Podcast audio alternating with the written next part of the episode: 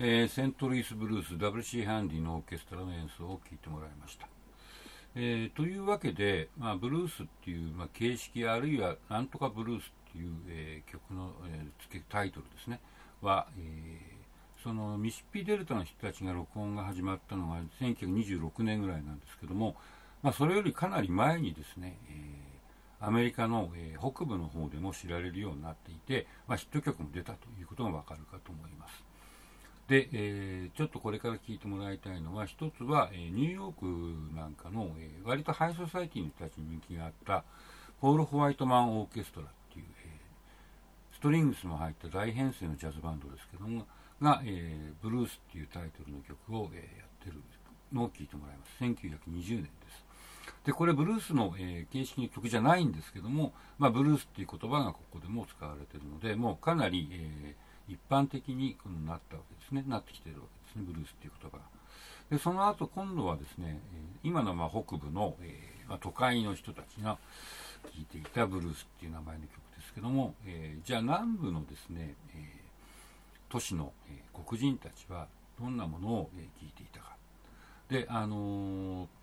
今のポール・ホワイトマンのワンワンブルースは、えやっぱりダンスのために、え演奏されて、まあ、それを聴きながらみんなダンスを踊ってたと思うんですけども、まあ、南部の黒人たちも、まあ、ダンスが大好きですよね。それで、えー、さっきのポール・ファイトマンだとちょっとあまりにも上品なんで、えー、もうちょっとこう、なんていうんですかね、庶民的な感じの、えー、バンドで、ブルースを聴いてダンスを踊ってたと思いますので、ちょっとそれを聴いてもらおうと思ってます。で、一つはですね、えっ、と、ウィスラーズジャ・ジャグバンドバンドの演奏。もう一つはこれ2人組なんですけどエディ・トーマスとカール・スコットっていう黒人2人。でこの、えー、2つが面白いのは、えー、変な楽器を使ってるっていうことなんですね、えー、これってジャグバンドっていう、えバンドの形式なんですけどもジャグっていうのは、え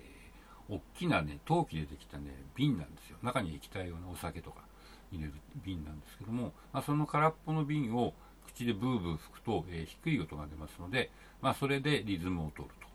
まあ、それ以外にですね、あと、カズーっていうね、これは楽器屋さんに今でも売ってますけど、口に加えてブーブーって言うと、ブーブーって音がするっていうだけの、で、メロディーを自分で口の中で、え、歌いながらそれをブーブーさせると、その通りの、えー、メロディーで音はブーブーっていうね、あの、おもちゃみたいな楽器ありますよね。まあ、それがかなりのメインの楽器。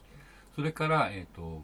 あとこれ2番目の、えー、人が使ってますけど、えー、ウォッシュボードっていうね、これ洗濯板っていう、まあ、ゴシゴシ洗濯するための、えー、汚れを取るための板です。えっと、これ、あのアメリカの洗濯板は、えー、ブリキでできてましてギザギザがついててそこにあのニールイをこすりつけるわけですけども、まあ、そのギザギザを爪で引っかいてジャカジャカジャカジャカ、えー、音を立てるっていうね、